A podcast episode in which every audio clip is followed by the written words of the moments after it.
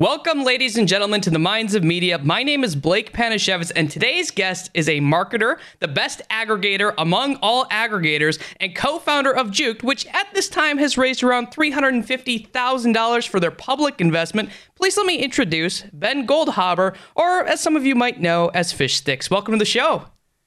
Thanks, Blake. Uh, I got a chance to tune into some of your previous interviews and uh, really like how you run these things. So I was more than happy to jump on. That's good. That's good. You know, I always, I, I always wonder if people ever check out and like I, I, I give them like information like, hey, you might want to check out some of these interviews because I try to do a really different interview style than anyone else.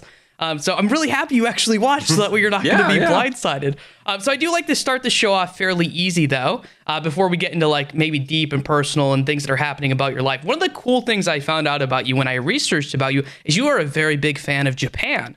Um, Hmm. which I find awesome because I was actually born in Japan, and I was Oh. really jealous when I read through your your Japan tour guide of the incredibly uh, amazing things that there are to do there. Um, is is that some place that you've ever thought about like living or going to, or is it just some place that you just visit and like to visit? Uh, I, I fantasize about moving to Japan at least once a week. Uh, you know, it's actually, believe it or not, it has Japan has this reputation of being a, a really, really expensive country. Yeah. Uh, but that's kind of overblown. It's not actually true. Uh, you can own a good piece of real estate in somewhere like Kyoto for Yeah. like a couple hundred thousand dollars uh, compared to where I live right now, which is San gonna you, Francisco. you live in San Francisco, it's so like I mean, whoa let, let me think about this for a second Yeah. uh, no i think I, i'd love to uh, spend more and more of the year there every year uh, my, my goal is to maybe be there for a month every year if i can So what's stopping you from moving now? I mean, if anything, COVID has probably shown that uh, you don't actually have to leave your house ever. Uh, Yeah. If, if you really don't want to, which is terrifying and awful. But I mean, w- when's the move to Japan happening? Because I will say, I've I've looked at prices in LA when I was doing esports stuff there, and it is insanely expensive. And San Francisco is just as bad, if not worse. Uh, so I could I could fully see a move to uh, to Japan. What's stopping you? Time zones i mean I, I am running my own company now and uh, would uh, I, i'd love to eventually believe me like i I actually i hope that it happens one one year but right now uh, i've got a company to run and that kind of precludes That- a big that- thing like that That's that's fair. That's fair. I mean, the company is probably pretty important. Actually, it's funny you mentioned startups because that was another thing when I was going through kind of like your career. You and startups are like you're like a, a married couple. You really enjoy startups. Well, I mean, I yes, but I sort of lucked into this crazy situation that Yeah. I found myself in. Um, you know, I, I was able to join the Justin TV team Yeah. before the launch of Twitch back in 2011, uh, but that was that was more of an an accident or or just this just uh, freak occurrence than anything. I mean, I, I was obsessed with esports at the time, but I was never like I'm gonna go join an early stage startup. It just so happened that I was in San Francisco and Mhm. they were trying to pivot to esports and one thing Yeah, led to the next. we're we're gonna have a lot of questions on that. That I don't Yeah, think you've I'm been asked before. so you are you are jumping Yeah. way ahead, but it's okay. It's okay. So uh, one of the cool things you grew up in Berkeley, California, right? Yeah. Okay, so you grew up in Berkeley, California. What is that like growing up in Berkeley, California? Like, what kind of what kind of lifestyle did you grow up in there? Yeah, um, I, I will fully uh, admit that there is a serious sense of superiority that pretty much everyone in the Bay Area have has because I mean I I truly love the Bay Area. You know, San Francisco in particular gets a bad rap these days, Mhm. and for good reason. Uh, you know, gentrification, homelessness, rising costs. Uh, it's the most expensive place to live in the world, Yeah. probably outside of like Hong Kong in terms of square footage. Uh, and there's a lot to hate, but uh, what I love about the Bay Area is, you know, I could say all the typical uh, Silicon Valley stuff about the entrepreneurial spirit and everyone's go getter, but everyone's extremely progressive as well. Um, they're, I would say, very well educated general populace. People, uh, you know, when, when when I grew up in Berkeley, California, all of my friends were were hippies and and super liberal. But you know, our our idea of a good time was to you know chat about philosophy or t- whatever, uh, maybe uh, go up uh, go up to one of the vistas over uh, over overlooking Berkeley and uh, maybe maybe toke up a little bit, but talk about philosophy and Yeah. have that edu- you know that uh, that uh, deeper kind of philosophical conversation. So growing up in Berkeley was amazing. Uh, the food's amazing. The people are are really kind and really progressive uh, and, and really uh, well educated, and that that you know was a big part of my life growing up. What did your parents do then growing up? Why were why were you in Berkeley to begin with? Like what did they do? Yeah, actually, my family is um, second, or I guess, yeah, second generation in the Bay Area. Um, my mom's side is actually even further than that. So Oakland, Berkeley, uh, I definitely have really deep roots here. Um, and both my parents actually went to UC Berkeley in the 60s. So they were there during the civil rights kind of movement, um, during the summer of love in Berkeley, California. So uh, I guess you can see where the hippie uh, comes from. Okay, so that, that brings me to some very interesting questions for today. So we're gonna like segue a little bit here. So your parents, you mentioned uh, being in like the '60s, um, and then being part of like uh, Vietnam and stuff like that. Uh, what do they think about like what's happening today? Do you ever have conversations with them about like some of the political stuff that is going on today? Yeah, um, it, it's super super weird because all all my parents and their friends kind of were in Berkeley in the 60s doing all the civil rights stuff. They traveled the world doing like meditation. Like they are your quintessential hippies. Yeah. Um, but half of them became Republican later in life, which is really, really confusing to me. Um, I would say my parents are like a very strange hybrid of, of still very liberal in some ways, but also very conservative in other ways. So it's actually not as uh, as you probably might expect. Uh, they're not super happy about what's going on right now. Yeah. My mom actually was an epidemiologist in a previous life. So she studied the spread of disease for many years. And uh, she's uh, pretty disappointed with the current state of affairs, to say the least. I feel like that is probably a fair assessment of uh, everything that's going on. Um, so growing up, what did your parents do for work? So, um, also, one thing that you may have uncovered is I'm a triplet. Yes, like you do. So- You, you have two brothers. I've got two brothers, Yep. same same age. We're all born at the same time. We don't have any other siblings, but there's got to be three- some second difference, right? Like you're holding that over one another. Who is technically the oldest? Who's the middle? Who's the I'm, youngest? I'm the youngest. I'm Okay. the youngest by minutes, not by years. Um, so uh, I think my mom kind of stopped working for the most part. Um, you know, in terms of like a full time job, uh, just to take care of the kids Yeah. because there's three of us all at once. But she's always been involved in like nonprofit work. Um, she's been running the Claremont Canyon Conservancy, which is like Berkeley Hills, like making sure that doesn't catch on fire. Uh, the 91 fire almost burned down my my family's house in Berkeley, um, in the Oakland Oakland Berkeley Hills. Um, uh, but my dad, I think I got a lot of inspiration from him growing up because he's been an entrepreneur his entire life and is actually a very very successful uh, technology entrepreneur writing both tech wave both of the first two tech waves so um, when personal computing was first developing in the 80s uh, he built a company which connected IBM Mac PCs with a single cable. Oh, so it was wow. basically like the first LAN network.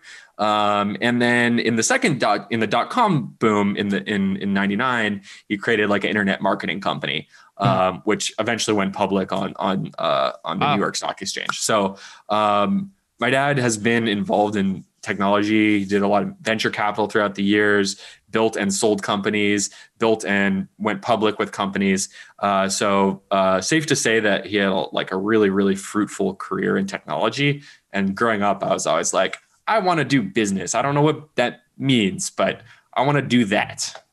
Yeah. Did what was it like growing up for someone who who is this entrepreneurial? Like, is he teaching you lessons? Is he being like, man, you have to learn that if you don't sell this for this amount, you could be like anything like that? Absolutely not at all. I mean, I think again, we us. I, I, I'm a millennial, and I think the, the stereotypical thing is like every millennial's parents was like, "You're special. You're amazing. You're whatever you do, you're gonna be successful at." And that was kind of how me and my brothers grew up.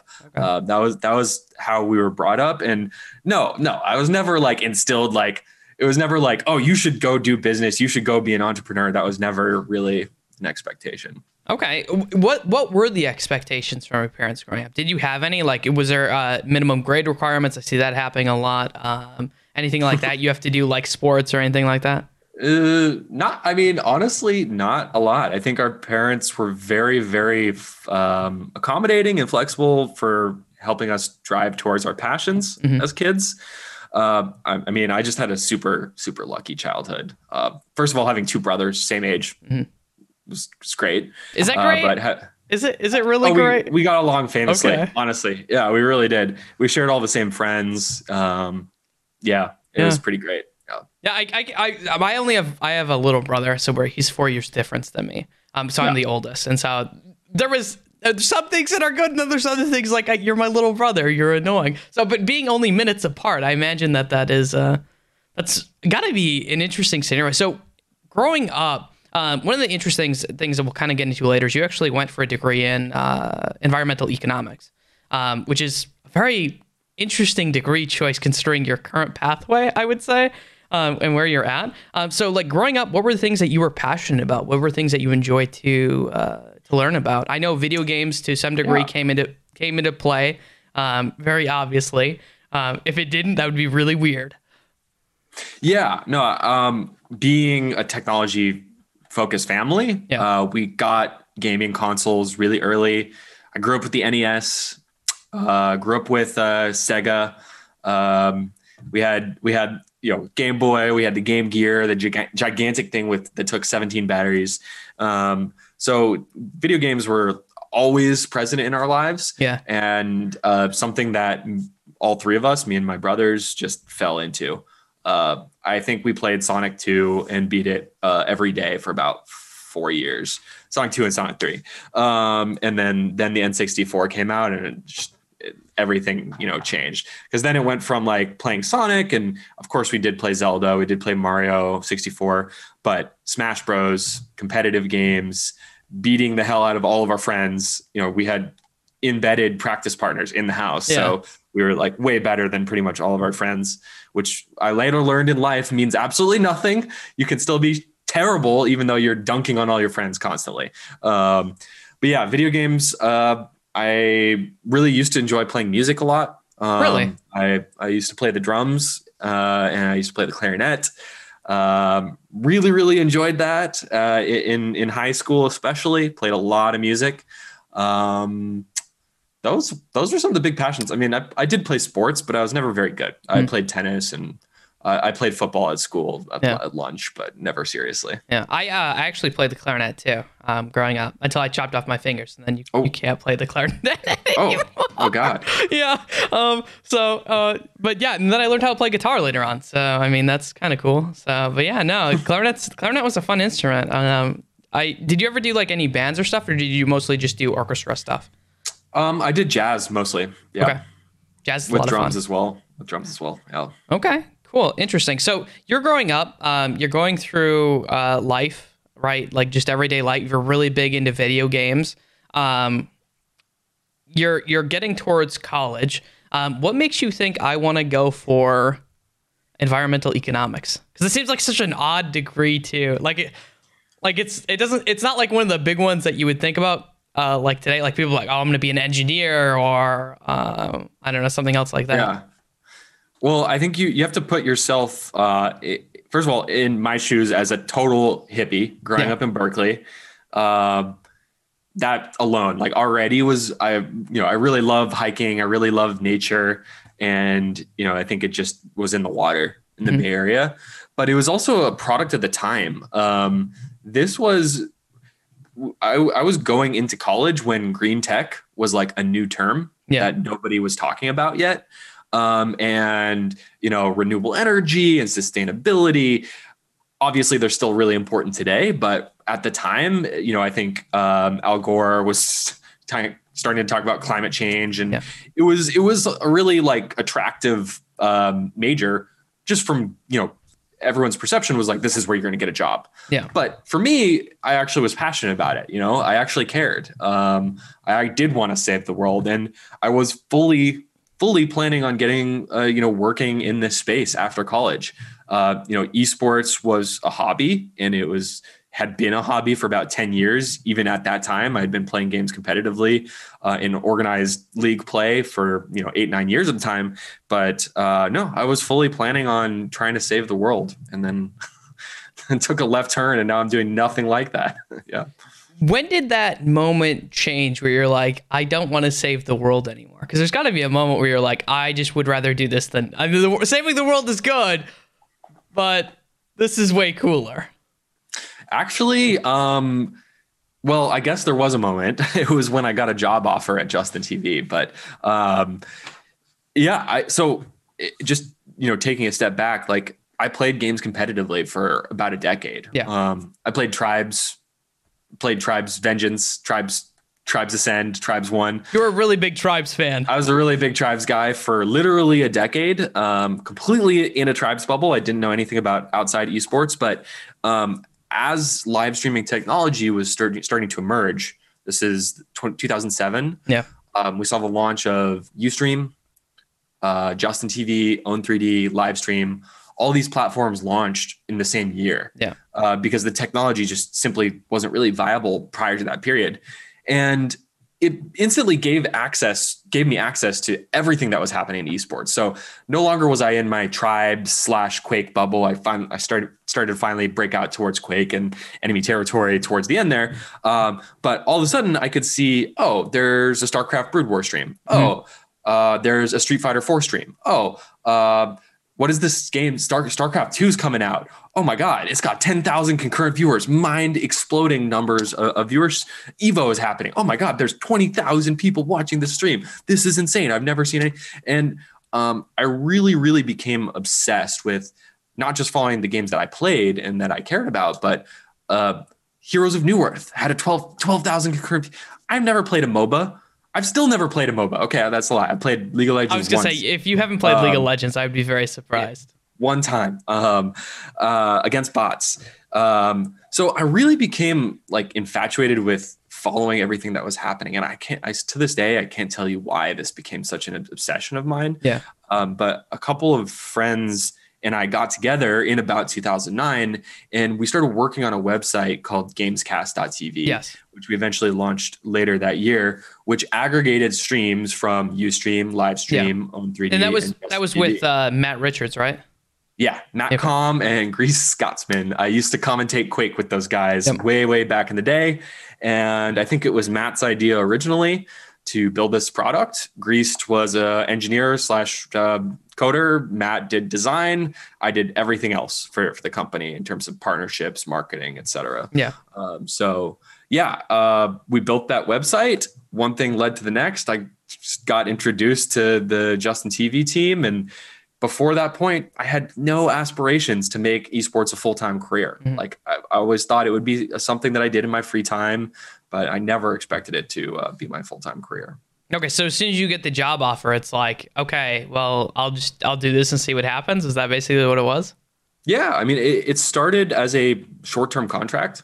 You know, I started at Justin TV in early 2011, and it was like, let's see how this goes. Yeah. Um, but uh, yeah, I mean, I never really looked back. I think uh, a lot of if you were in my position, you'd do the same thing. Yeah, I mean, uh, when I yeah. Oh, to be fair, when I got into esports, I was actually trying to shift. So I started out working in mental health, and then I shift over to esports is what I yeah. what I did. But I had planned. I would I was like, I will make this work. I will do something else in the meantime, and I will I will make this a hobby, and I will I'll do whatever I can. And if I can ever switch, I will switch. Which I I yeah. don't blame anyone. Um, yeah. So one of the things I want to ask you about Justin TV because you actually mentioned all of these different uh, competitors, and I remember some of the I want to say content wars is the best way to describe it. yeah, yeah. Um, were you around for some of that time with Justin TV with the the content wars where they were trying to compete against like own I Own3D was probably the the biggest one that you guys were trying to compete yeah, against. Yeah. Um, were you there for some of that?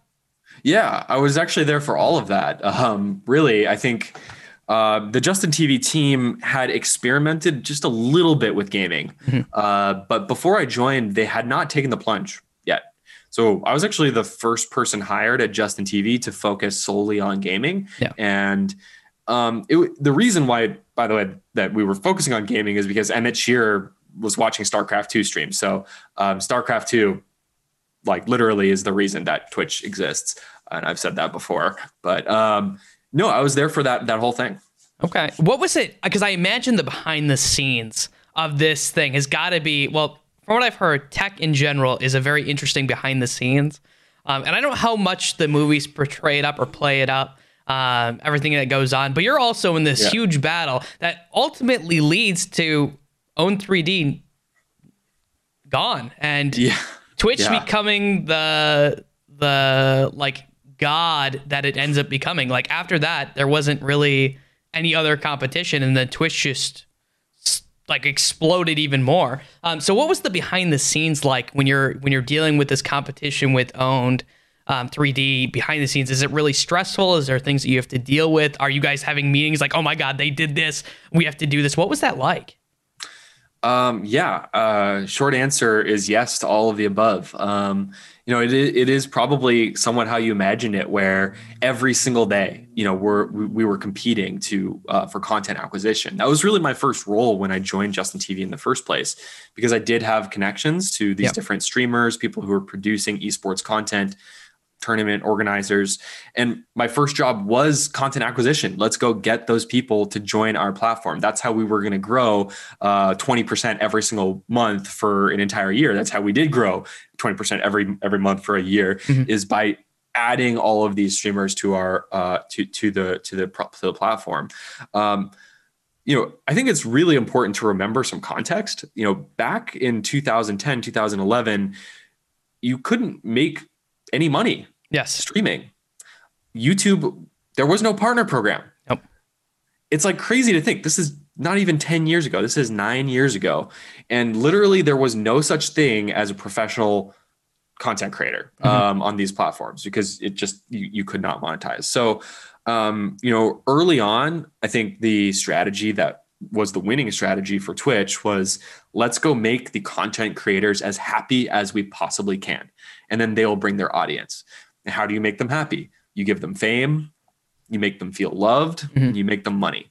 Um, so those were the three principles that we really implemented to try and get everyone to switch to to Twitch. And I think the the give them love part was like, hey, we're a gaming platform. We're about games. Also important to remember, gaming was not cool in 2011. It was still a nerdy hobby Yeah. that you didn't talk about. Um, so we said, hey, we're a platform for gamers.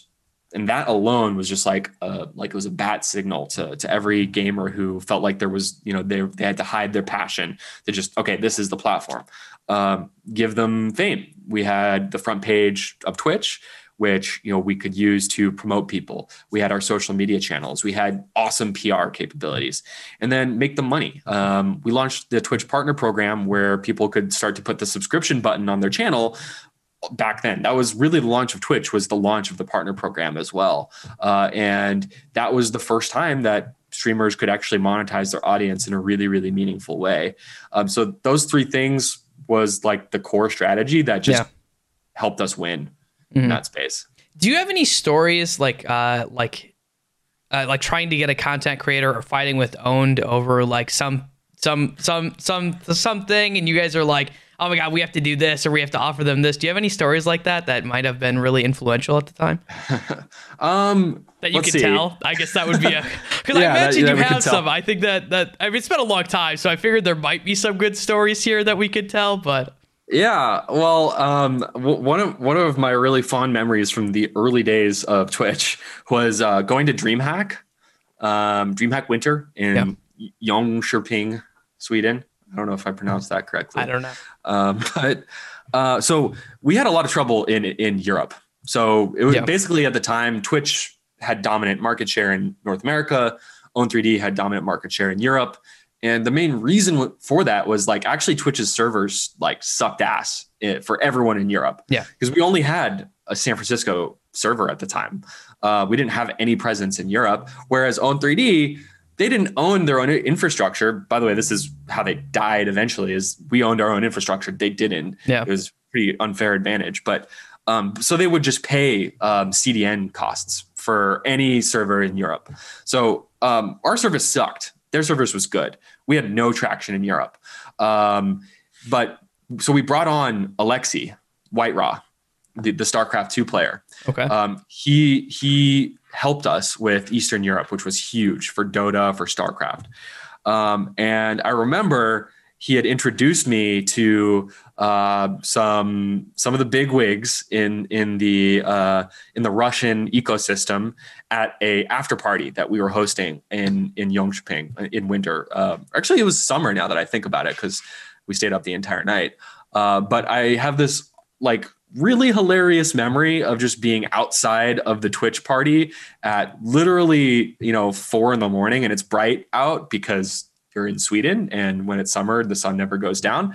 And they were singing Russian drinking songs and teaching them to me.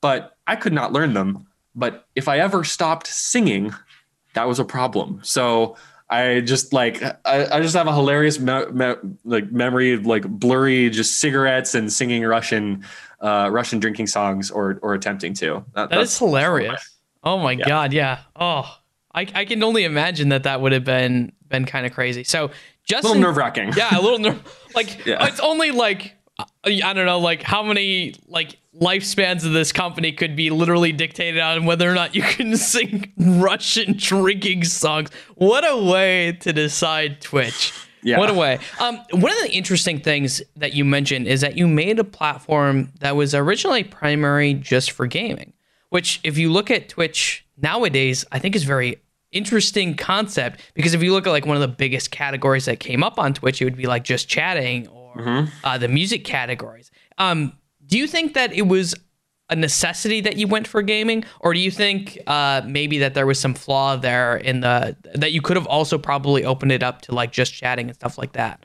I don't know how much of that is a, a proponent of the times. Well, we, you know, we've come full circle now. Twitch yeah. is all the way back to Justin TV, and you know, it's open to everything. But, um, I mean, there's a couple things, and I feel comfortable saying these things because I, I think the the Twitch founders have said them publicly on numerous occasions. But um, back back in the Justin TV days, Justin TV was known for some not so kosher things. Mm-hmm. It was where people went to watch NBA games and NFL games yeah. and pay per view MMA games. And that was one of the main things, or where you went to go watch 24 7 Simpsons reruns.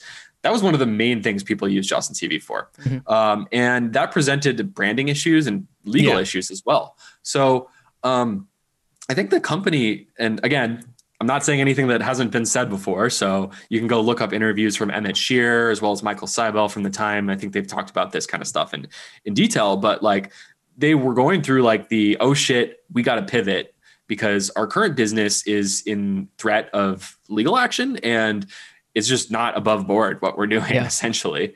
Uh, so they, at the time, they were experimenting with multiple different pivots. You know, Instagram was brand new at the time. Mm-hmm. So they're basically like, can we make Instagram but for video? So just super simple video app, which ended up becoming an app called Socialcam. Um, at the same time, they were like, let's go try to see if gaming will grow because it was growing organically. Yeah. And they're just like, let's go try it and see what happens. Um, so um, I know I'm kind of rambling. I don't even no, remember good. the beginning of this question, but uh, yeah, was kind of, you know, they, they had they decided they had to pivot and we we chose those one of those yeah. two directions now, my question was originally like um, knowing that how just chatting has now reappeared yeah. on there um, was there a yeah. time there where you guys just joined uh, gaming or like was there considerations of actually just making it so it would be other things too so which you do pretty well yeah. So, yeah, yeah, absolutely. Yeah, I mean, it was it was the startup, you know, mentality. This part of the company is growing. Let's just pour every yeah. ounce of resources into that aspect of the company, and that's that's what we did. Yeah, that's one of the things you kind of mention is like, oh, these these things are going bad, or there might be uh, legal actions here, so we have to like get away from that. I feel like that's actually more common. Like when I think about esports teams, that was another thing that was also kind of very common is that didn't do things that were always the greatest. But I feel like that's just a startup thing because you don't have yeah. the resources to actually like as as crappy as it sounds, you don't actually have the resources to do everything necessarily the way that it should be done. And then as you get more resources, you start to implement those things, which isn't necessarily good, but I feel like that's kind of just a, a way that it, it works with startups in general. Would that be a correct assessment? Yeah. Um, run lean, run scrappy, ask for forgiveness, not permission. Yeah. Um, all the cliches. Yeah, very true. Yeah. I mean, I guess that makes sense. It was very interesting because, like, uh, I've heard it like you kind of mentioned it here, and then esports. I remember like hearing stories about like all of these different things that broke up because I was always into the competitive side. Um, that is what I really uh, was interested. So, but you'd see a lot of the same things that would kind of just uh, just happen. So I think it's very interesting. So, kind of going into the uh, Justin TV days, what's it like the day where you guys have decimated Own3D? Uh, man, that must have been it- a party, right? Like there must have been like champagne Yeah. bottles popping out. Oh, imagine like Wolf on Wall Street here, where everyone's Yeah. just like bringing champagne bottles out there, spraying it everywhere. What was that day like? way less cocaine than Wolf on Wall Street. I didn't. Uh, I don't recall any, actually, I will say, but oh, it was a party for sure. I mean, we were in bitter uh, warfare with Yeah. them. Um, it was actually really close for a long time. It was close from the outside's perspective, but again, we had the servers. Yeah. They did not. So their costs were 10 times more than ours. So um, from a from an economical perspective, maybe it wasn't, but we were in bitter warfare and this this was the beginning. I think you called it the content wars, and that Yeah. or, or and that's exactly what it was because before this point, streamers would just stream on whatever platform they liked the most, Yeah. even the big ones. And then suddenly Own3D is paying a ton of money, which meant that Twitch had to pay a ton of money. Um, of course, now that's literally pocket change compared to what's happening between YouTube, Facebook, Twitch, Tencent platforms, etc. But um, yeah, it, it was a party. It was also kind of like I almost I almost felt a little bit bad because we knew that their costs were just outrageous, and we knew that it was not sustainable. Um, and you know, throughout this entire time, people just kept saying, "Oh, Twitch doesn't have any competitors. Twitch is a monopoly." I'm like, "No, we we had to fight tooth and nail, and it really wasn't."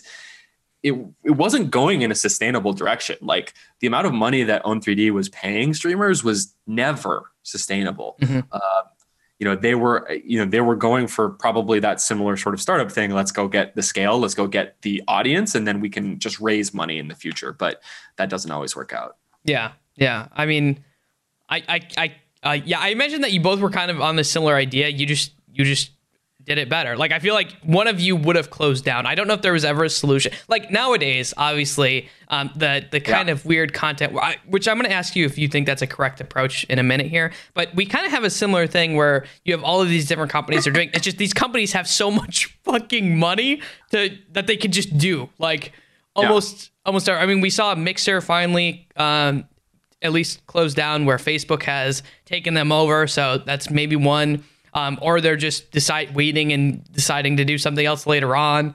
Uh, who knows? Um, I I'd be very surprised. They I think they merged though. Um, so I mean, but you basically have a content war happening now. Um, just it's so much money that it's insane. Back then you didn't have that amount of money Yeah. to go. What seems like infinitely. Because I feel like right now YouTube, Amazon, they can pretty much just spend money how they want, and I, I don't know if there's ever an Yeah. end to it because it's just Yeah. so much. So it's kind It's it's, kind of Facebook crazy. too. Yeah, I mean, if you think about it, we are in in unprecedented, completely insane time. Not just for Twitch, YouTube, Facebook, Tencent, Yeah. everyone else. Uh, Brazil, there's Brazilian Twitch competitors, uh, but just content in general. I mean, Hulu, NBC, Yeah. Netflix, HBO. Uh, it's it's crazy. It's a good time to be creating stuff. it is. It is. It is a very good time. So, uh, kind of uh, going into that, do you think you guys took the approach of buying content creators like a long time ago? That's kind of what you see happening now. Is that the correct approach? Because it feels like they're just doing an old idea, and that's what it kind of feels like. Um, and especially when they go for like uh, Twitch people uh, or like streamers in general, it feels that way. Um, I could understand if they're going for like stuff outside of, I would say the like our internet um, content creation. So like when they go for um, maybe musicians or stuff like that, that makes a lot of sense because they might be bringing new eyes that aren't in the same scene. But um, do you think that this approach of like buying streamers is the way that uh, these platforms should be doing it? Well, I mean, it's you can't really uh, put the toothpaste back in the tube Yeah. at a certain point. I mean, um, it, it's. I know you already said it, but I'll be a broken record and repeat it. You've literally got Amazon, Google, Facebook, up until a few months ago, Microsoft, Yeah. all competing, like literally the biggest tech companies in the US, plus Tencent, Yeah. which is one of the most gigantic companies in China, all going after the same market. So can you go back? I don't think so. I mean, I don't, I don't think YouTube is ever going to kill Twitch. I don't think Twitch is ever going to kill YouTube. They're going to keep competing.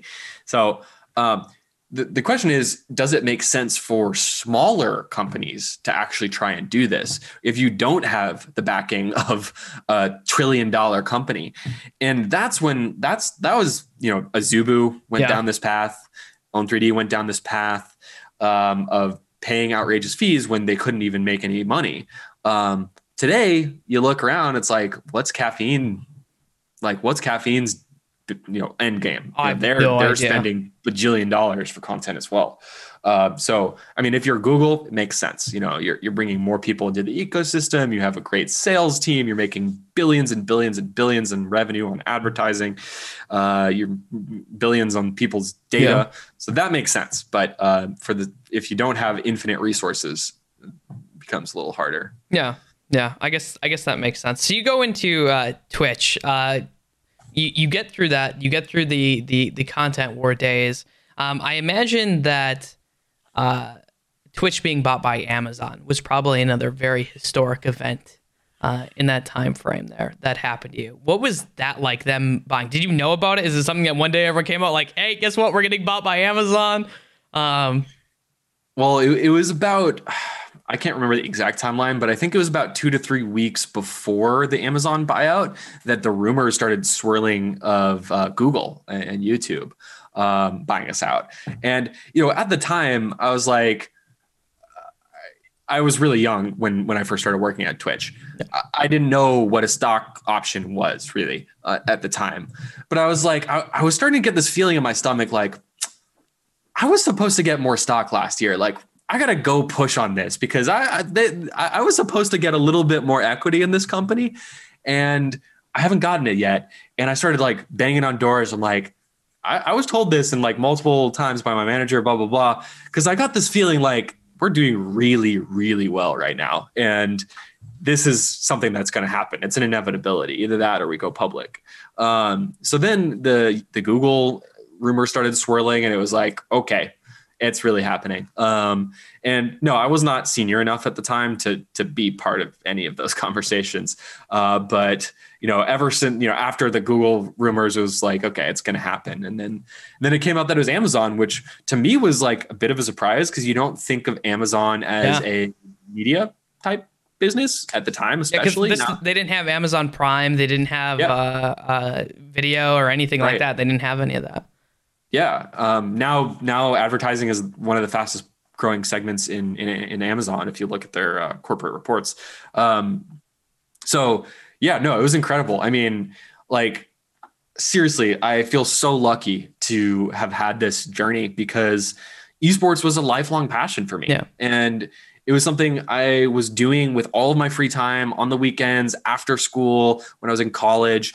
Um, I was traveling to events on my own dime. I loved esports. And then not only did I get to give a career with a decent living, but all of a sudden it was like, oh, cha-ching, like we just cashed out. Like it's not even just a decent living now. Like this is a very substantial amount of money yeah. for anyone. Um, so even though I didn't have as much equity as I would have liked, uh, it then ended up being very, very good. So yeah, it was amazing.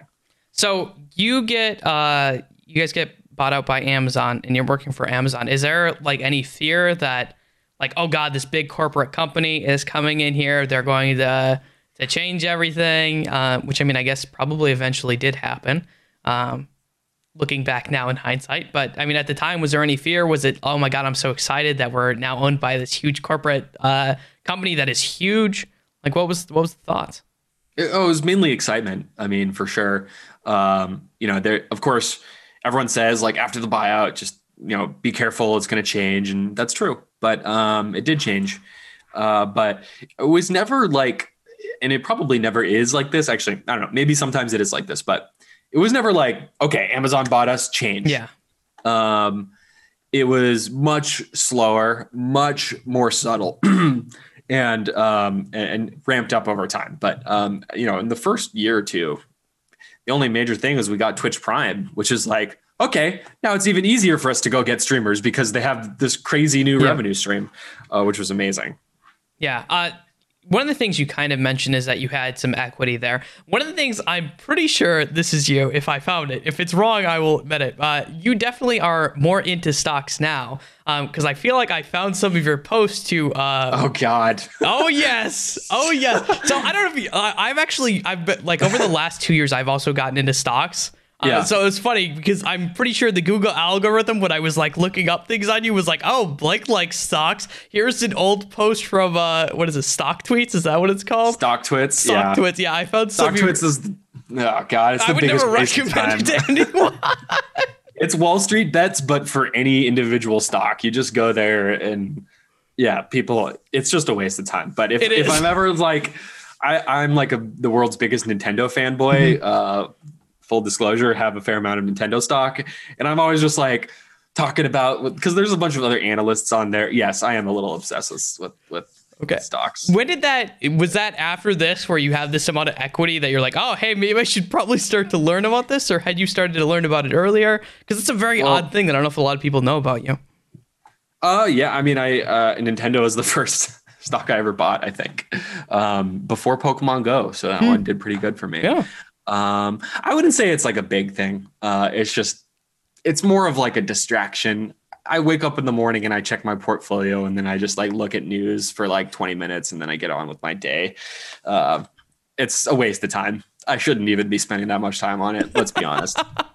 oh, I I wake up every. I'm actually trying to learn how to do like day trading stuff. So like for me, it's like oh, I'm okay. like I'm looking at like charts and stuff like that um, like every morning and like i'm actually trying to i'm not going to put any money till i feel like i actually know what i'm doing but like it's i found it hilariously funny because i feel like stocks are actually very confusing for um, most people. So i wasn't sure like how good of a stock guru is uh, ben goldhaber. Um, maybe we need to take his advice there. Well the best advice is the most boring advice which you'll hear everywhere if you if you listen to the right people which is just go buy an index fund and never look at it just keep putting money into an index yep. fund. That's it. Uh, I'd probably. I've never really compared like all of my portfolio performance, but I'm sure I would have done better if that's what if that's yeah. all I did. Yeah, index funds yeah. do pretty well. Um, yeah. So, uh, continuing on, besides that little side yeah. tangent that I uh, conveniently found there, um, you're working through Twitch and you Twitch, um, and you do a lot of different uh, kind of like jobs at Twitch, or a couple different. You were uh, a senior manager of partnerships um, for leagues and events, and then you were also director of content marketing, um, mm-hmm. which is very, I would say, similar but different jobs. Um, so, being the senior yeah. manager of partnership, uh, what were you mostly doing at that time? Was that like getting all of the, the your League of Legends tournaments and all of that stuff, making sure that they were featured on like Twitch? Yeah, that was the best best job ever for me because I love traveling. I love esports. I love all esports. Yeah. Uh, and in this job, I got to travel to dozens and dozens and dozens of tournaments. Uh, I went to Sweden twice a year, every year for both DreamHacks. I went to Cologne, Germany for Gamescom practically every year. I got to go to Tokyo, Seoul. Uh, I got to go to Valencia, Spain, Seattle for PAX, uh, uh, Boston for PAX East. Yeah. Uh, I got you know Las Vegas for Evo every year. That was the best time for me at Twitch.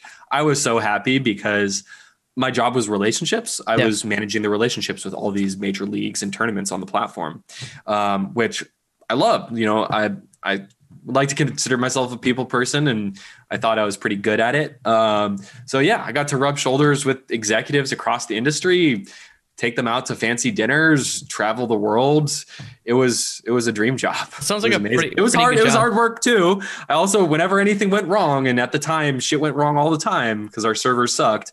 Um, I was the one who had to deal with that. But you know, it was amazing. That's fair. So these, uh, uh, almost like doing these partnerships with like these league events. I imagine it wasn't to the scale it is now because we saw like YouTube and Facebook who are just buying out like uh, Overwatch, yeah. where they're like, oh, we're gonna, you're gonna be exclusive, like ex- ex- exclusivity. God, that's a hard word to say. Um, I don't. Was that even a thing then? Was that something you even had to worry about? I mean, it, it, it was. I mean, oh, you know, all the way back to the Own3D days, there was competition for broadcast rights for ESL, mm-hmm. for DreamHack, for pretty much all of the big events. but it was a completely different ball game. I mean, at the time, it was like, we'll give you a higher CPM or like we'll give you a better percentage split on subscriber revenue. Okay. I think at times, sometimes for the bigger tournaments, there was straight up cash, but uh, no, it wasn't like like it is today. Did you ever think that it would get to the point that it is today? Like, is that something that you can even feasibly imagine? Yeah, I mean, um, I've always been a believer in esports, always. So when it was growing, you know, 50% every year, growing from 50 million global, you know, fans to, uh, you know, 80 million to 140, yep. I didn't think that was going to slow down anytime soon. So um, I, I distinctly remember like one of my earliest esports memories is like way back in 2010 um, at World Cyber Games, Los Angeles. Uh, I got there and it was really the first time I got to meet people who became really close friends. Um, yeah. Rivington, Seltzer, uh, her boyfriend Torch, uh, DJ Wheat, Marcus, Scoots, Slasher. I became really close friends with them uh, over the years and really got to know them at this event. And I remember Trevor, Rachel's Seltzer's boyfriend, had just come back from Korea. Um, he literally he was carrying his backpack from the airport when oh. he got there, and he he was competing. He was out there competing in the GSL, and he's just like, there's stadiums and oh, it's gonna it's gonna be like this in the U.S. And we're like we're all like 21 years old. We're all you know, we're all, all about the same age. Not Marcus and and Scoots, yeah. obviously, but yeah. the rest of us are all about the same age, and we're just like bright eyed and optimistic about the future. And I think Marcus was like, come on, everyone gets that way after like after they come back from Korea. But we're like, no, man, no, man, this is the future. Um, so I've always believed that we are going to fill stadiums and it was going to be this big. Mm-hmm, which I mean, it has. So I mean, good on you. Uh, the the the rose colored glasses turned out to be true, which is good. One of the things though I will say about your uh, your optimistic attitude, and this is something I've seen you kind of bring up a little bit before uh, when people talk about the esports bubble, um, as people mm-hmm. like to talk about, and I I don't know if you've ever called it that, but I know you've said that there could be corrections. Um, but I don't know if you've ever really stated your opinion whether or not you think that there is some sort of bubble um, or not. Because I mean, it's uh, looking at Overwatch League now, um, comparative to like when you first saw the numbers, uh, it probably is not as positive um, I would think, as when it first happened, especially when see the the different fundings that came in. Um, what do you think now? Do you think that there is a realistic thing of a, a bubble? Is there I, a correction? Kind of assumes that there's it is overinflated, uh, but not necessarily a bubble, I guess. So wh- where do you stand there? Especially yeah, with the, with mean, a company that is doing aggregation for all these events, I imagine that that's something that's got to be uh, terrifying. Yeah. Well, I think when you say bubble, it kind of insinuates that a collapse would be like 50% of the industry just goes away okay. or like the value goes by down by 50%. I don't think that that's going to happen. I'm extremely confident, in fact, that um, there's tons of tons more upside to be had in the mm-hmm. industry. Um, when people talk about, oh, nobody's making any money, the average esports fan only puts five bucks back into the ecosystem that is equally as big of a problem as it is an opportunity for yeah. hopefully some someone like Juked to help solve that problem. Um, that's one of our aspirations is to drive more revenue for everyone through the value chain, um, and and hopefully find ways to do that by getting revenue from the actual people who are fans of esports, not just the yeah. the sponsors and just the advertisers. Um, but obviously, there are issues. I mean. Um, the most obvious that you can point to is Overwatch League and potentially Call of Duty League, although this last season seemed to do much better I, than everyone expected. I have a lot more hope for Call of Duty. The yeah. thing I've always said about Call of Duty League is if you look at like any one of those uh, like players, they're all content creators, like first, who are now yeah. playing Call of Duty, which is very different than Overwatch. Like if you look like some of their yeah. like social outreach, it's insane how much yeah, each player has for social outreach. Oh yeah, it's crazy. Like two million followers on Twitter and shit. Um, but I mean, it's easy to look at the franchising models as the biggest risk right now. Obviously, we've never seen anything like it. Yep. $25 million for a slot is insane, uh, probably overvalued. Uh, but the first, the teams who bought in the first season of Overwatch League for $20 million, their, their slots went up to $30 million or $35 million the next season.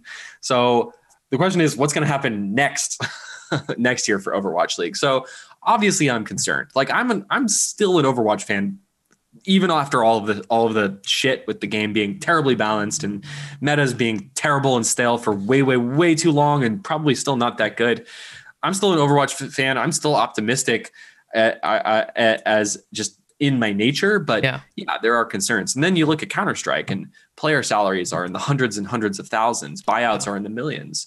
Um, is that sustainable? Are the teams actually making back that money off those players, or is it being fueled by venture capital? Yeah. More likely, it's the second half. But the but the thing is, if you look at technology and you look at venture capital in general, you're t- you're looking at the 10 to 20 year horizon. You're not looking at next year. Mm-hmm. So I think if you're building towards a 10 to 20 year vision, then esports is going to be fine. Esports is going to be way bigger than it is today, and those teams that are you know taking in tons of venture capital you know maybe not all of them will survive but some of them are going to be big winners and that's that's how it goes in tech you know some you're going to get some big winners and then the rest are going to die and that's Yeah. just how it goes um, so uh, that was my rambling I mean, that makes sense. That makes sense. So, an interesting thought that I had. Um, actually, I want to I want to go this. So I want to ask another question first. I'm gonna. This is a really exciting question that I thought of. That I'm gonna wait. I'm gonna hold it for. a Okay. minute. Uh, So you were the director of content for Twitch. Um, Yeah. What did that include? Because obviously Twitch eventually went on to actually do a lot of their own, uh, like at least put on their own broadcasts. Were you part of some of that? Because I know it's what uh, DJ Wheat actually did a lot of too. Yeah, yeah, yeah, absolutely. Um, so one thing I didn't mention about my roles previously at Twitch is my team always ran Twitch's social media Mhm. and wr- wrote our weekly newsletter Oh, okay. um, for the entire time that I was at Twitch. I wrote our, I created our blog in 2011, and I created our social media channels, and and Mhm. essentially ran them uh, myself or with a small team. Um, so when you know when I actually ended up transitioning into this new content director of content manager uh, marketing role, it was okay. We really need to take these things more seriously. We need to hire up. We need because I was also running the front page content Okay. curation um, during that entire period as well. So it was getting all these things together were getting so big that I could no longer manage it and do my other job. So I basically had the opportunity okay, I get a director title, I can hire a couple more people, I can actually focus on this and do this full time. So uh, as director of content marketing, it's funny because the this is 5 years into my time at Twitch, you know, even after the Amazon acquisition, but this role was still very startup-y in nature because Yeah. we did a bunch of random shit. We did front page of Twitch, weekly newsletter, blog, social media, and we also did Twitch's original content. So um, Twitch Weekly was the the first show that we ever produced as a company, and that was literally myself and Brandon, aka Atrioc, um, who who was uh, uh, uh, awesome dude who was on my team at the time. We're just like we're writing this newsletter every week that's like here's what to watch. Let's just do a stream of here's what to watch. Um, and I think our first version we shot with a laptop in the computer room uh, at Twitch with a blue Yeti, and it sounded like shit and it looked like shit, and the camera was like crotch level, just facing our crotches. Um, but we just wanted to do it. Yeah. Um, so we did, and then that that ended up becoming Twitch's flagship show. So yeah, did worked a ton with Marcus uh, for many many years on original content. Yeah, he's a very interesting dude. I had uh, I Oh, did yeah. I did one of these with him, so Yeah, It was, yeah, uh, I I, saw that. I saw that. it was uh it was good. I didn't know he was uh, almost arrested by the FBI, which was probably Yeah. the most interesting thing. Um, so uh, looking at doing this content, what was your plans growing content for Twitch? Was it looking to make it like a full TV broadcast? What were the like thoughts when you were working there that is like maybe the eventual goal that we could see for Twitch going in the future? I mean, I don't think it was ever going to be a big part of Twitch's business. I mean, it, it- Twitch is a tech company through and through. It's a platform that anyone can use. So it was never going to be a media business. But what it did provide was community management. I mean, we, our most dedicated fans and most dedicated brand evangelists were in that stream every single week. Mhm. The people that wanted to test out every new feature and that we could use to like dog food different products. We actually used Twitch Weekly to dog food a bunch of different products wow. like closed captioning and, and all kinds of other things. Um, so I don't think I ever really had aspirations of like let's go launch like 20 shows, but we did want to want we did want to launch more shows. You know, eventually Capcom Pro Talk, which Adam Contini one of the funniest guys I've ever met in my life. Hilarious dude. Produced that show and it was amazing. And that was because we had a studio for Twitch Weekly. Mm-hmm. We were able to do that. Then, of course, the Twitch sales team was like, "Oh, we can do things. We can fly streamers into our audience and or into our office and produce a show around that." Uh, so it did event- eventually end up evolving into something much bigger than just yeah. Twitch Weekly. But um, I, I didn't have big plans. It was just like I just want to do this thing, so we mm-hmm. just did it. Yeah. Now, going through Twitch, obviously they did some layoffs, and you were one of the people that they laid off. Um, did you know that that was coming? Was that something that you were aware of? Was there like, hey, I have time to prep, anything like that? No, not at all. No. Um, I never in a million years would have ever expected that my role would have been on the chopping block um, for for Twitch. Um, you know, I think, I mean, there's a lot of backstory, obviously, but my role did eventually change. I was going, I was in the midst of transferring into a new role that was going to be esports focused, where uh, I was going to be essentially esports content manager, just you know, organizing all of the esports content on the platform, and even potentially building something that would aggregate esports content and do a bit of curation that was what I was transitioning to. We had just hired a new person who um, who I transition to managing to that person. And we're just in about maybe two to three months into building out this new role, this new concept. Um, so I think if there's one thing that I would say to everyone working in a corporate environment is um, definitely you should be cognizant of how critical your role is and maintaining a role that has like direct ties to revenue or direct ties to, to something like that. Because I mean, everyone was like, "Oh, this is going to be awesome. You've always wanted to do this, Ben. Let's do this. Let's go. Like you're going to run wild and this is going to be great. We're going to get you budget." And I was super excited about it. And then uh, out of the blue, I got a meeting invite from um, the the new like VP of content, uh, Mike. And I'm like, I haven't talked to Mike in like six months. What is this? And that morning, actually, as I was leaving for the office, I was like, I was talking to my girlfriend. I'm like, hmm, maybe I, I wonder if I'm going to about to get laid off. Um, I didn't think it was going to happen, but I'm like, this is a weird meeting. And I got to the office that morning, and pretty much like half of Marcus's team, which was really the team that got hit by these layoffs by far the most, was outside the office smoking cigarettes.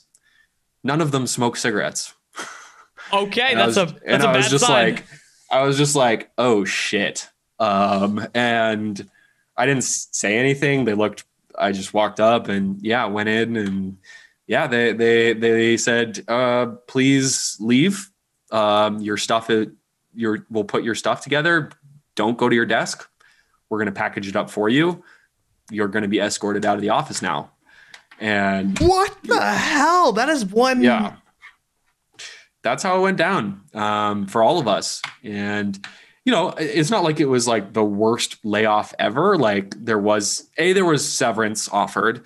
B I had two months to try and find another role at Twitch, and I could stay on if I wanted.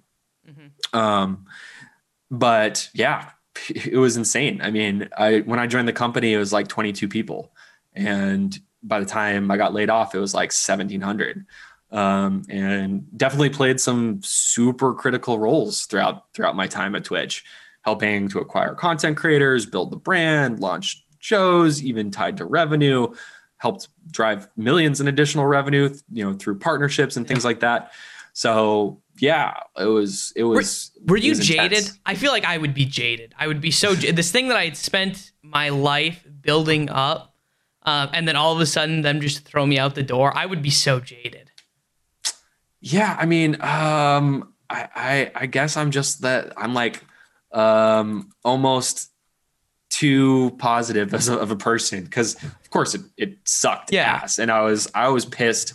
And I was pissed for myself but I was also pissed for a lot of the other people that got laid off. Not all of them had as good of a severance package as me. I mean I had been with the company for seven years. Yeah.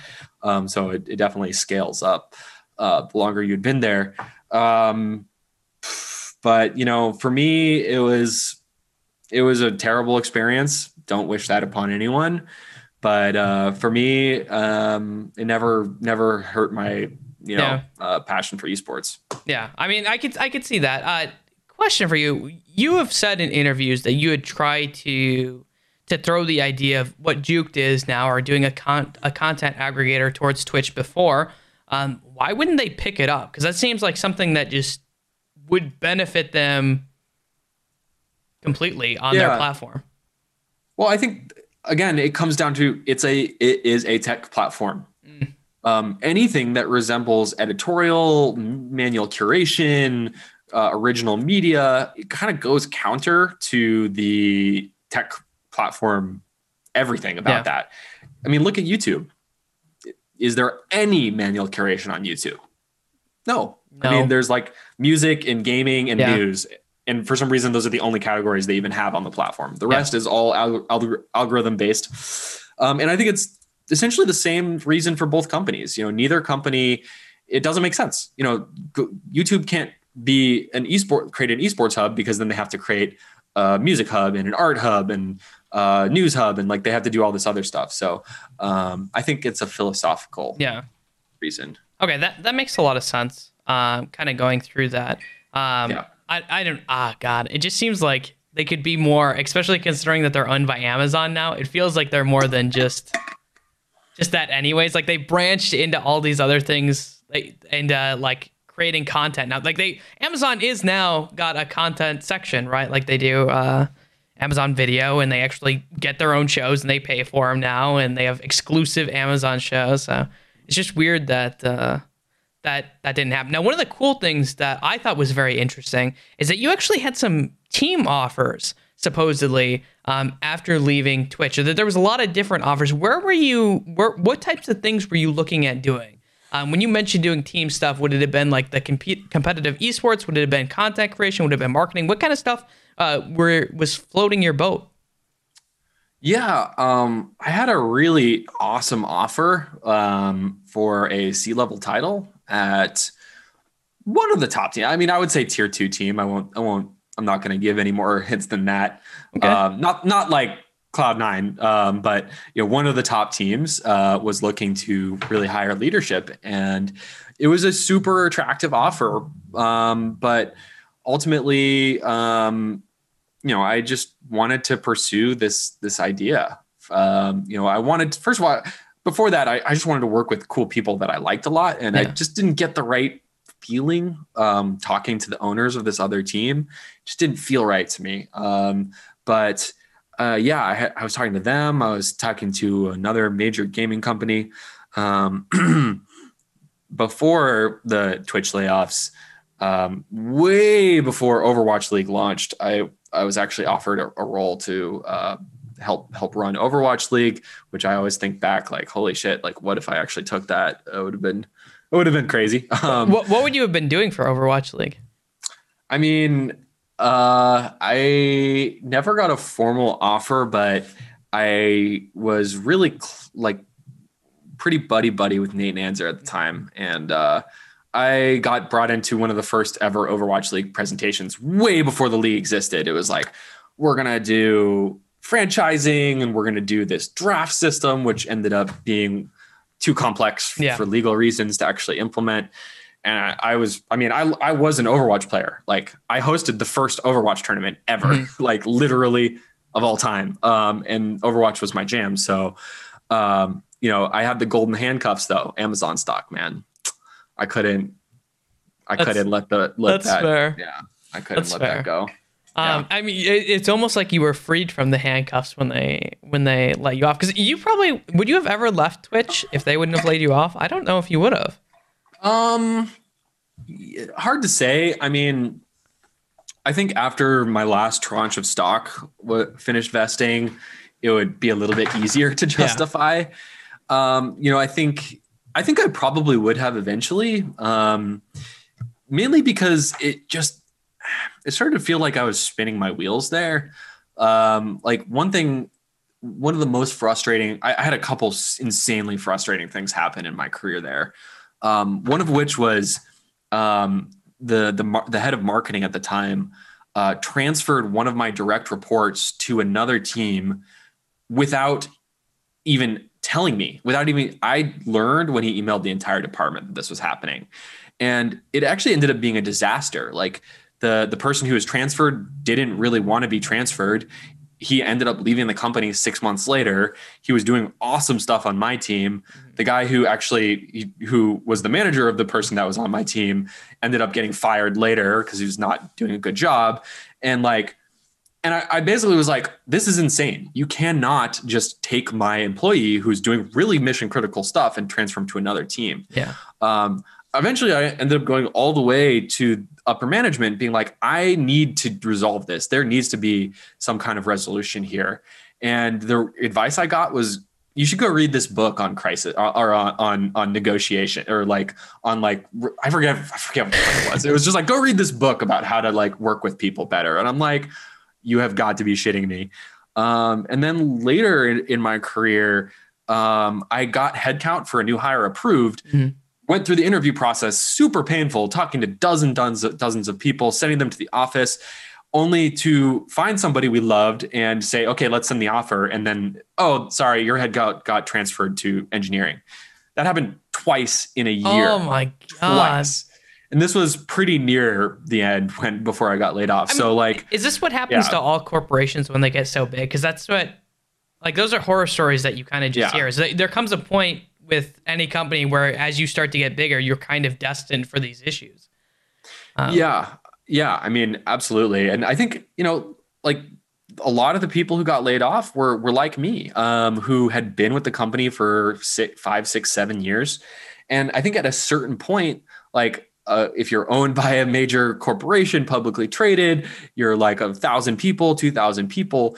There's a certain point where like your seniority isn't what matters. They're looking for someone with a you know, to come in and clean house and like yeah. rebuild things. And they don't, they almost want to clean the old, old, uh, uh, like the old guard out, old yeah, guard out, like get rid of yeah, exactly. all the old ideas or people associated with old things that are no longer relevant. Yeah. I mean, that, that's awful, but it kind of makes a little bit of sense. For Juked, do you ever foresee yourself being a company that gets that big? Is that like on the dreams there of like, I want this company to be a, a, a huge multinational tech company? Yeah, absolutely. I mean, for us, we're much more of a media yeah. company right now. Um, you know, aspects of Juked are, are tech oriented. You know, we don't we don't see ourselves as a pure media play, but if you look at our our content offering, our original content, what just what the product does, it resembles a lot more of ESPN yeah. or Bleacher Report than it does of Twitch. So um, it'll be different, uh, but our goal is to become a media empire and really push the esports end- industry forward. So we're four people right now. Hopefully, we're 400 in a couple of years. That'd Do you? Be, that'd be the hope. I, I have to ask you a question because it's something that I, I've been saving on. Do you worry that there's going to be a day where someone, because uh, right now you don't really have competition. Uh, I would say that does it as well as you do, uh, which I feel like is how a lot of things kind of start up, um, as far as like esports specifically. Um, but are you ever worried that, oh, hey, maybe Amazon might actually like this idea and will either try to buy you out or compete? Because if, if Amazon competes, I, I, I think you're screwed. Okay, I'm gonna say it. I think if Amazon decides that they want to do something like this, or if Google decides that they want to do something like this, you are in a very bad spot, uh, just because of the amount of money that they have. I mean, it might just be easier for them to buy you, but yeah, um, believe me, uh, you and every investor I've ever talked to share that same concern. Um, but for us, first of all, we have a massive head start. We're supporting 35 yeah. games. No one else is supporting 35 games. Yeah. We're crazy. Um, our features are pretty good um, and only getting better. But I think for us, we're around the corner from launching a bit more interactive side of Juked, yeah. um, where you're going to actually have a social profile and there's going to be gamification aspects where you'll be competing against other people to predict winners for matches. And I think the more and more we start to build that side of the product, the more and more defensible we, yeah. we get. Uh, because if there's a network effect where you want to be on Juked because that's where the big pick'ems brackets are happening for League of Legends and CS:GO yeah. and Dota 2 and that's where all of your friends are watching and you have like watch parties and things like that that viral effect those are the things that we really need to tap into to build a defensible product. I think the other aspect to building a defensible product for a media company is our content. Yeah. Um, so we've only just started to write our own original content on the platform over the last month, uh, and in the near future, we also plan to launch shows uh, and, and, video content as well. And that, I mean, you know, uh, is is the athletic like the athletic are you familiar with the athletic not not really not really but okay, I, so, I kind of understand what you guys are going yeah. for yeah they went out and they hired all the best journalists mm-hmm. all of the best journalists and you have to pay to use their platform it's, there's no free product but they're defensible because they got the, the best creators. Yeah. They've built this brand. They've built this reputation. Um, so you know, I think we can do that too. Um, yeah. And you know, there's there's so there's a number of ways that we think we're building a defensible product um, through brand. I, I through, saw some of the monetization yeah. that you guys were doing because that was when I was originally looking at interviewing you and looking at Juked. I was like, well, how are they going to monetize this? Because if they're just going with ad revenue, I'm very terrified for them. But then I saw some yeah. of the some of the stuff with, um, and I'm no marketing genius at all. Um, but like some of the stuff with like the the subscription and like the the the fantasy football and I was like, "Oh, this stuff is very interesting." And then I was going to ask you like on the horizon for your guys' own planned content, which you've kind of already said that you guys are planning on. What does that horizon look like? What type of content is Juked going to be doing in the future or planning on doing in the future? Yeah, um so my my co-founder, Chris, also known as ChanmanV. Yep. Uh, he created literally like 10 different esports talk shows and podcasts over the last eight years. He did StarCraft, he did Hearthstone, he did two Overwatch shows. He's done like more casual shows. He's created some of the most popular esports talk shows ever. Mm. Um, I was a co-host on Twitch Weekly and created that show. So think talking heads. Um, you know we've seen so many esports shows where it's just a bunch of it you know look like looks like this show. It's it's people in in yeah. with their webcams in boxes. Um, so we'd like to take it up a notch from that but i mean i still think and i was listening to your interview with monty and he said the same thing but i still think ever since live on 3 went away where what is the yeah. esports show? Where yeah. who is producing the esports show um, and this is like a topic we could talk about forever because 80% of people in esports that I talk to are like, ah, it doesn't need to exist. A CSGO fan doesn't give a shit about League of Legends. Who cares? It's not going to work. Um, I don't know where you fall on this, uh, but I, I, like I like all the content. And actually, off yeah. air, I might talk with you some about some of the ideas that um, I'm actually work, oh, trying sure. to work on. Um, but because I've the whole thing that I did with this show, and I don't have like I can tell you what I imagine this show to be in like the future because I don't like like right now it is. It's just it's kind of talking boxes, talking heads. But where I eventually yeah. see this show is uh, like B roll, and I see different things, and uh, it's like almost like those old uh, bio interviews with like different music. And that's where I would like to see the show go, right? Is like that level yeah. of production. And I'm so Great. disappointed that all of these areas that actually do have the means for this production are too lazy or too uh, dumb to be doing this kind of stuff. That's I, I agree. I yeah. think that the content production, generally speaking, is very sad um, yeah. for for esports. So. Yeah, man. There's so little storylines being told right now. It's frustrating as hell. Um, you know, uh, I I'm a friend. I'm, I'm good friends with Christopher Monty and, yep. and Susie, and so I don't want to toot his horn too much. But like I was watching the the the Pop Flash Valorant tournament, and they did this bio like all these biopics on these different players, and it's yeah. like oh. I have been craving this like actual storytelling in esports. It's so rare. Dota 2 TI does it. Some of the better CS:GO majors have done it. Like otherwise, other than that, you don't you don't ever yeah. see it. It sucks. Uh, so I think there's huge opportunities. I mean, I loved Live on Three, man. Live on Three is what got me into esports in 2010. Yeah. Was listening to Scoots, Slasher, and Marcus, who know everything about every community. That I every single Sunday used to air on Sundays. Uh, I would just I would get like be multi-tabling poker games and watching live on three and watching whatever other esport event on my other monitor and I was happy. Like I, I missed that show and I, I want it to exist again. Yeah, yeah. You, you know, an interesting you mentioned there is multi-tabling on poker tables. Did you do that? Yeah, when it was legal. Oh, yeah, when it was legal. Oh, actually, yeah. that brings into another conversation too. Um, yeah. Gambling is that where your site is going to eventually? God, my power's flickering. Please don't go off. oh uh, no, Florida, stop. Um, uh, gambling is your site going to end up pushing towards gambling? Because I could see it being a very natural jump. Obviously, you can't because it's illegal in. Uh, I don't know if there's any states that it's legal in. I think there might be. There's a few, yeah. There's a few. Um, yeah. But right now, you guys are, I think, uh, out of California, right? Yeah. Um, yeah. So I guess, guess to answer your question, um, I've said this very transparently in the past. Um, I don't do sports betting. Yeah. I don't play fantasy. It's not something I am super knowledge about, nor is it something I'm super passionate about.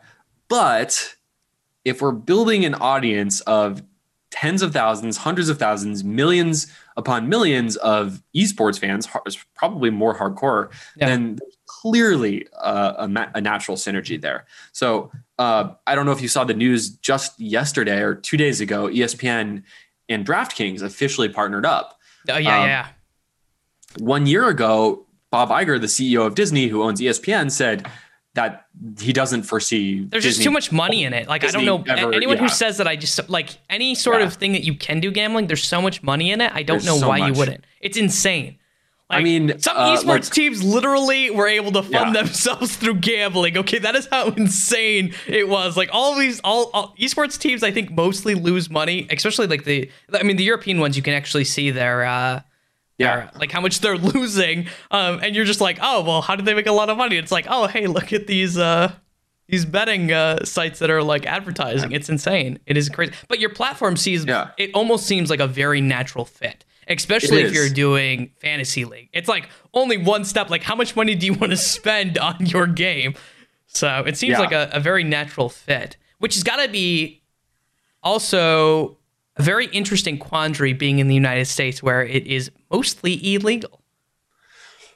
Mostly illegal, but becoming more and more accepted and more yes. and more legal extremely rapidly. Um, I don't follow this stuff as closely. We have some investors who actually are in the that sports makes, betting space, yeah. so they they they know this and they're sending us updates like, "Oh, do you see this news? Like, it might be legal in Florida soon. Oh, like New Jersey, blah blah blah." So it's becoming more uh, valid to as a business model. Yeah. And I mean, if freaking ESPN is leaning into it, we can too. So um, that's a really long-winded way of saying like it's complicated, but there's obviously a great opportunity for us there. Yeah, because as far as like monetization, if you could do that, I mean, I, I, that might honestly solve any sort of like it's insane. It is just incredibly yeah. insane how much it is. Um, Absolutely. Yeah. A, a, slight side question: You originally started uh, Gamescast TV with uh, obviously Matt Com. Was there ever any thought about bringing him in for this project, which is a, a 2.0 of Gamecast TV? And I always wondered why yeah. he wasn't brought in. Um, actually, he was brought in. Um, oh, so oh, there we go. Well, before we, yeah, before um, before we actually even incorporated the company, and it was just a spreadsheet, and it was a deck, and it was an idea. I was like, hey Matt, like I'm basically building Gamescast 2.0, as you rightly called it.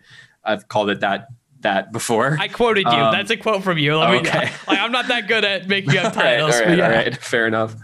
Um, he came up with our first logo. Um, and but at the time we had zero money and we hadn't raised any and i hadn't put any money into it yet so it was just a bunch of volunteer efforts and he politely bowed out after working with on it for like two weeks or something so i did actually he was the first designer i reached out to okay. um, would have been kind of cool yeah but, i always wondered like what was because it seemed like there'd be a story there because like like it, it it just it was your guys' idea. Like, I mean, it was very close to. I mean, obviously, the technology has advanced uh, significantly since that time, which I think makes yeah. everything look nicer and is uh, easier and stuff like that. But I always wondered that because that seems like a story. Like, you know, it was interesting. So I'm sorry that he. I bet you he regrets not coming on now that like everything is. I'm just saying, uh, Matt, if you're out there, you probably regret your decision a little bit. I think he's doing fine. I think he's Maybe. doing fine.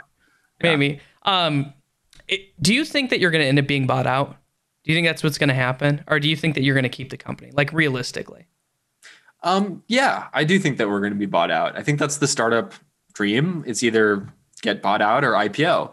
Otherwise, you know, no one, none of your investors ever get any liquidity. It's the only way that in in the in the way that people invest today that that actually anyone makes any money. So, um, I think a buyout is likely for us for a lot of reasons. I think uh, if you look around uh, in in the media world, almost every gigantic media company out there, period, has um, either invested in esports, owns esports property, or has bought an esports property. Um, Disney, like yeah, they have they have ESPN, ESPN esports. Um, you know, MLBAM is like the, their you know technology platform for you know streaming, which is interesting. They're like, you know, Turner bought Bleacher Report and has run E League. Uh, you know, Fox, uh, 24th Century Fox put $100 million into uh, caffeine yep. TV. Um, and uh, the list keeps going. Like Comcast is involved, Verizon is involved. So I think a lot of these big media conglomerates, uh, what they need to stay on the cutting edge. They need to appeal to the younger audience, uh, and we could potentially offer that. I'm not looking to turn this around in two years. I think we have a lot of growing to do first. I want to I want to be a place where tens of millions of people are coming every year to yeah. check out what's going on in esports. But at that time, you know, those you know these media companies are potential acquirers. I think sports betting companies are potential acquirers. You know, we've seen Better Collective acquired HLTV.org um, like three months ago yeah. for $35 million. Um, you know, I think what we're building is like HLTV, but for every esport. Um, that's kind of our like part of our vision anyway. Um, so yeah, I, I do think we'll be bought, and and hopefully it'll be a really great outcome for everyone. Yeah, I I I, I it's interesting. I looking at selling it. I and obviously this is way years down the road. Um, what do you think it would take for you to sell it? Is it just the price tag? Is that all it is? No, I mean obviously not. I think I'll want to remain involved and I want to remain in control. Um, uh, I want to do what's best for the esports community. Mm-hmm. Um, you know, that really is our goal is to grow esports. So as long as we can do those things and keep building content and keep keep shedding light on grassroots esports communities and yeah. help hopefully help drive revenue for people throughout the value chain, I will be happy. You know, I think um, you know, we, we definitely want to be with the technology dream. You know, we want to do the billion dollar exit. We want to be a unicorn. But if we can, if we can have a great outcome for all of our investors and we can keep doing awesome things for esports, I'm going to be super happy. Okay. So doing a startup takes a lot of time and effort. Um, what does that take away from your like personal life and your personal relationships? Is that something that nags on them? Because I imagine, um, I know esports in general uh, kind of does that because it's a very time intensive thing. Uh, but I I've heard the same thing from startups that they're just as time intensive. Yeah, uh, I mean, it, the I think you can imagine the pressure is pretty intense. Yeah. Um, it's not just it's not just me making my own destiny. I've got a lot of people who rely on me, who are who their salary is dependent on what we're doing, and and frankly, they're they're sacrificing a lot. Yeah. So they're sacrificing so much, and I'm so thankful for how much the you know they're sacrificing because we're not able to pay you know market rate right now. So uh, my employees have taken a leap of faith to join the company, and we're giving them a lot of equity, so they have that ownership. But you know, every startup has the risk of just dying. Yeah. so uh, they're taking a massive risk, and they're they're they're not making the money that they could make in a lot of other jobs. So there's a lot of pressure and anxiety to make sure that uh, taking care of my people. Um, and now we're running this crowd equity campaign, and we have 650 new investors, some of which put 100 bucks in, some of them put 10,000 bucks in. And you know, I want to, I feel the same way for about our investors. It's you know, we gotta, we gotta make a successful company and have a good outcome uh, because these people have put a lot of money into the product. So, you know, that stress is is pretty intense, um, and you know, some weeks are great. You know, you're riding high, metrics are looking great, got a new investor, everything feel like you're on top of the world. Next week it's like, oh shit, our retention was really bad this week. What happened? Like, why was it so bad? You know, why didn't we get more viewers? Are we doomed? Is it over? Like, you know, imposter syndrome is something that you can feel in all kinds of different roles. But yeah. um, this is the first time I've ever run a company. So, you know, the the the stress is intense, but I guess I would say I'm used to working weekends. I mean, I've been doing this yeah basically the whole time I was on Twitch. I mean, uh, every esport event's always been on the weekends. Yeah. So um, I'm kind of used to that part, but the the added the you know the the pressure of not letting down my employees and my investors is is definitely a lot. What's that like dealing with this imposter syndrome? Because I imagine this is a whole new ball game, right? Like you even mentioned it there, like being the the head honcho and being there and having to do all this thing, uh, you're responsible for many people's lives. Uh, what's it like dealing with that imposter syndrome? What does that feel like for you? Well, I'm I'm lucky to you know my co-founder Chris. Um, he's like he's the COO, and yeah. you know for good reason. I mean he he he works harder than me. For sure, he does. Like this dude works all hours. Um, and um, you know, it's really I'm thankful to have someone like like Chris that I can rely on to to just get shit done and keep pushing me when I'm when I'm moving too slowly. Um, but I mean, yeah, it's like we're we're at the early early startup stage. We are pre-revenue. Yeah. Um, you know, we're our user base is growing quickly, but we are we are like so many steps removed from actually build being a successful company that sometimes it's just like it it feels extremely daunting. Uh, yeah. But you know, you know, uh, very cliche, but you just got to take it a step at a time. Yeah.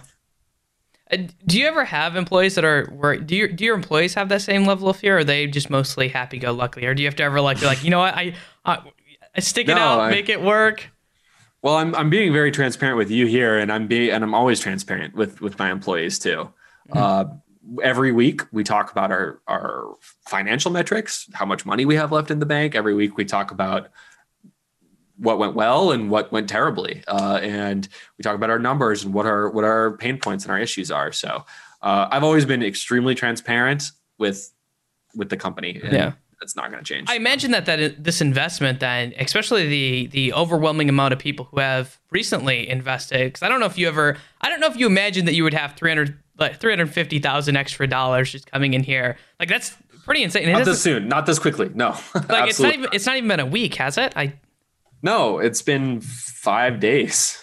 I mean, that's got to be a, a, huge mountain of relief for you and your team in general, right?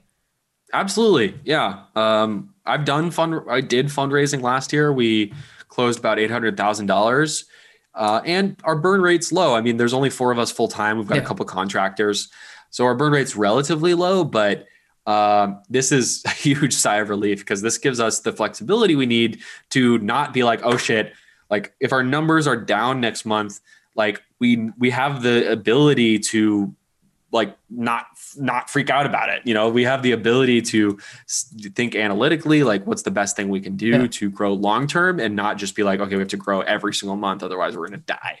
Um, so you know i think we definitely hope to raise more. You know we're at 360000 right now just open the page it's amazing. Oh, really? I wrote down fast. this number like literally right before this interview, I think, and it was at uh, 345, I think. That's so. that's how fast it's growing right now, which is totally insane. Um, so yeah, it's been awesome, but uh, you know, I think we we want to get even more. So yeah, you know, even more runway and flexibility. Yeah. Another question for you about Juked. Um, mm-hmm how long do you think until uh, you guys are going to be profitable? Like, is there a time frame where you think that you might be to where at, at least you're you're hitting your burn rate, right? Where everything is, you know, what, this is good. Like, it's okay. We're maybe not making money, but we're also not dying. Yeah. Um, so our modeling gets us there in 2023. Mm-hmm. So a couple years. Um, we're primarily looking to do that through the subscription model. Yeah. So our goal is to get tens of thousands of people paying five to 10 bucks per month. And that's the primary way that we expect to be closing that gap. Um, you know, I think there's a lot of different schools of thought in Silicon Valley. Uh, one of which is go spend as much money as you can to get as mar- much market share as possible as quickly as possible. And that does definitely work. Um, but right now, especially given the fact that we're in a global recession, probably, if not depression, yeah, um, I think most most folks are kind of going the opposite direction and wanting to build um, sustainably. And that that's how we do think about things. Um, you know, it's going to be really difficult to get 35,000 people paying five bucks a month. That's going to be super hard, but um, I think it's doable. I think uh, there are millions of esports fans out there that will enjoy and benefit from using Juked. And our goal is to just get maybe two to three percent of them to actually be our subscribers, and that that can get us to to profitability and to break even. And as we layer on fantasy and we layer on gamification and advertising sponsorships, you know, we'll hopefully be in the point where we're making you know millions. Yeah. Um, looking at COVID, I imagine that that's got to be that's got to be causing some of the worst feelings for you, right? Like everything that's going on with their society, eh, being a new startup, I imagine has got to be terrifying. Horrible timing, dude. I mean, we um we actually so we're we're doing this fundraising right now through Republic, where yeah. anyone can invest as little as a hundred bucks. Um, but we actually we graduated from 500 startups, which is the accelerator here in San Francisco. Uh, basically, Y Combinator is like the golden standard for for accelerators, but 500 startups is like right there um, that in the conversation with Y Combinator, and it's one of the most prestigious. Our goal was to raise um, after we finished with 500 startups. That was March, uh, which is when the entire world shut down. Mm-hmm. Um, so we actually the plan was to raise uh, back then, and we ended up postponing it completely uh, uh because because of COVID. Um, you know, venture capital has trickled to uh, a, just a small percentage yeah. of what it was before. Um, and you know, even in the other aspect, which people really overlook, especially in the media right now, is like everyone's like, "Oh, esports, it's thriving in COVID." No, no. one's buying anything. no so, one, no one's buying anything, and no one is no one enjoys a broadcast where everyone's at home. Yeah. More than in a stadium with a roaring crowd where the players are walk up and give each other a hand. No, yeah. it's not the same. Um, League of Legends, LCS did really well. LEC did really well. But has there been a Counter Strike major the entire court, uh, entire oh, Valve, COVID? I think Valve no. said they're not going to either, and they're not going to. Has there been an, a Dota major this entire time? No. Uh, Overwatch League, Call of Duty League, uh, LCS, LEC, those have doing been doing well. There have been a bunch of counter online Counter Strike leagues, but one of the communities we had the most traction with was Smash Bros. Yeah, there's, there's not- been a grand total of like three interesting Smash Bros tournaments in nine months uh, because of COVID. So, uh, uh, or seven months, whatever. Uh, so like there's this notion that like esports is doing amazing and it's the best thing ever to happen. No, it's actually really impacting some communities super negatively, fighting games, Smash Bros in particular, uh, and viewership is actually down. You know, people people haven't been talking about that at all, but uh, from from everything I'm seeing, viewership is is not up. So COVID has been tough for us. Terrible timing for when we were hoping to raise, but uh, you know, this crowd equity campaign is going really well, and that gives us a lot of buffer. thank God. Yeah, yeah, it's nice. I mean, that's gotta that's gotta be good. Um, looking at you as a person, uh, I noticed that you. It's funny because you you mentioned it, it's almost like are you feelings driven? I feels like you make a lot of like you seem very smart and analytical too, but it feels like a lot of it just is like if this is the right instinct, then I go with it. Yeah, absolutely. Uh, Is that ever has that ever hurt you? Because it feels like it hasn't, which is I think very uh, lucky. Um, but mm. well, I, I yeah, I mean, I don't know the what are the, what are those charts like the I, INFP or what what all those like different things uh, with like personality and mood charts. I'm definitely more on the the feelings than the analytical side. Um, I mean, yeah, I think being super super organized was never my strong suit. Mm-hmm. Um, it's definitely bit me in the ass. Uh, I think the worst thing that ever that like the worst issue that ever happened with me uh, with, with, with, like relying too much on just like feelings and like not making sure that all the ducks were in a row was uh, my time at Twitch. We were working on this BD deal with a esports partner, yeah. and we were going to do their premium subscription on Twitch, and you know they had done premium subscriptions many years in the past, and they had driven millions, millions, and they were willing to do it through Twitch's subscription program. Um, and I, I, was working on this deal. It was just me. I was like 23, 24. I was super young, never really worked on big BD deals before. I was working with their legal team back and forth. And I, I had assumed that Twitch was going to be willing to do this integration. It required some engineering work to do it. And we came up to like a month before the thing. And then I got like, oh, by the way, uh, we're not, we're not going to do that. And that was like that was maybe one of the most embarrassing things of my entire career was like and biggest disappointments because it was going to make twitch a lot of money if i had actually been able to convince people but you know i didn't didn't do my diligence as well as i could have. though. yeah it was terrible. It oh, was, oh god. Yeah no fun yeah, that would be that would be awful. So you have a lot of promising going things going for you in the future. I really liked having you on here. I actually only have one last question for you. I've had a lot of fun on here. I hope you did too. If you didn't, too bad. You kind of got stuck here and you're almost done. So there's not much you can do about it. Um, so I, I have one question for you. It is arguably the hardest question that I might ask you today. Um, at least that's what everyone says. So, having had the experience being on the show, um, if you could see anyone to be on the show, who would you who would you like to see on the show? And if you pick someone who I've had, I'll let you. Okay. Um, I watched your show before, so I know that I was prepared for this question. Oh, were um, you? That's cheating. God. Okay. Well, that's yeah. good. That's good. That's okay. Um, but all of a sudden in my head, I'm like second guessing myself. But I think um, you can give Carmac, me a couple. Carmac. Okay. Yeah. I think he has had um, extremely deep knowledge of this industry since day negative one. Uh, started as a journalist way back when, has done just about everything at ESL. Um, the thing that was just running in my head there was like any of those old ESL guys, I think they have got to have the most insane stories. I don't know how much they would say, but you know, if, if you could, uh, if you could interview Ralf, you know, the CEO of, of ESL, I think any of those guys, because I mean, they're they're like the esports Illuminati. Yeah. I mean, seriously, like um, uh, Jens Hilgers, uh, Ralf, uh, CEO of, uh, uh, of ESL, um, uh, you know, Alex, who went to found SK Gaming later on. All of those guys, like their tendrils go real deep. So I think they'd be really interesting. But I'll go with Carmac. Okay, I think that's a good one. I think that's a good one. Um, believe it or not, I uh, I don't have any other questions for you. I loved having you on the show. You're a lot of fun to talk to. If you have any shoutouts or anything, you're more than welcome to uh, to do them here. Um, my very small audience will maybe listen to you. Hopefully, they will. Uh, but go ahead. Yeah, no, it was fun. I definitely was happy to jump on the show because I really like how you conduct these interviews. I like just that conversational style. It's awesome.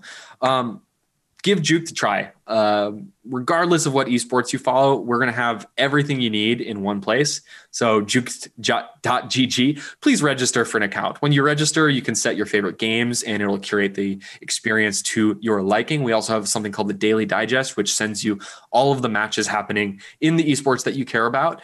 Um, we just a- added news to the site, so we're going to start to add news to that Daily Digest in the near future. So um, juked.gg, if you're a fan of any esport, one esport, two esports, you want to know everything that's happening across esports, we're going to solve that for you. So uh, give us a shout and please consider registering for an account. I have a registered account, it. so you you should too. Like I yeah, feel like that's there you go. That's how it goes. Thank you so much, Ben. I appreciate it having you on there. For everyone out there that's been the minds of media, and until next time, I hope you guys all have a wonderful day. Oh, hello there. I hope you enjoyed this video. So make sure to like, subscribe, and turn on those notifications. Shout out to all my Patreons that support me. If you're looking to support me, you can find my Patreon at patreon.com slash improvblake. You can also find me streaming throughout the week at twitch.tv slash improvblake.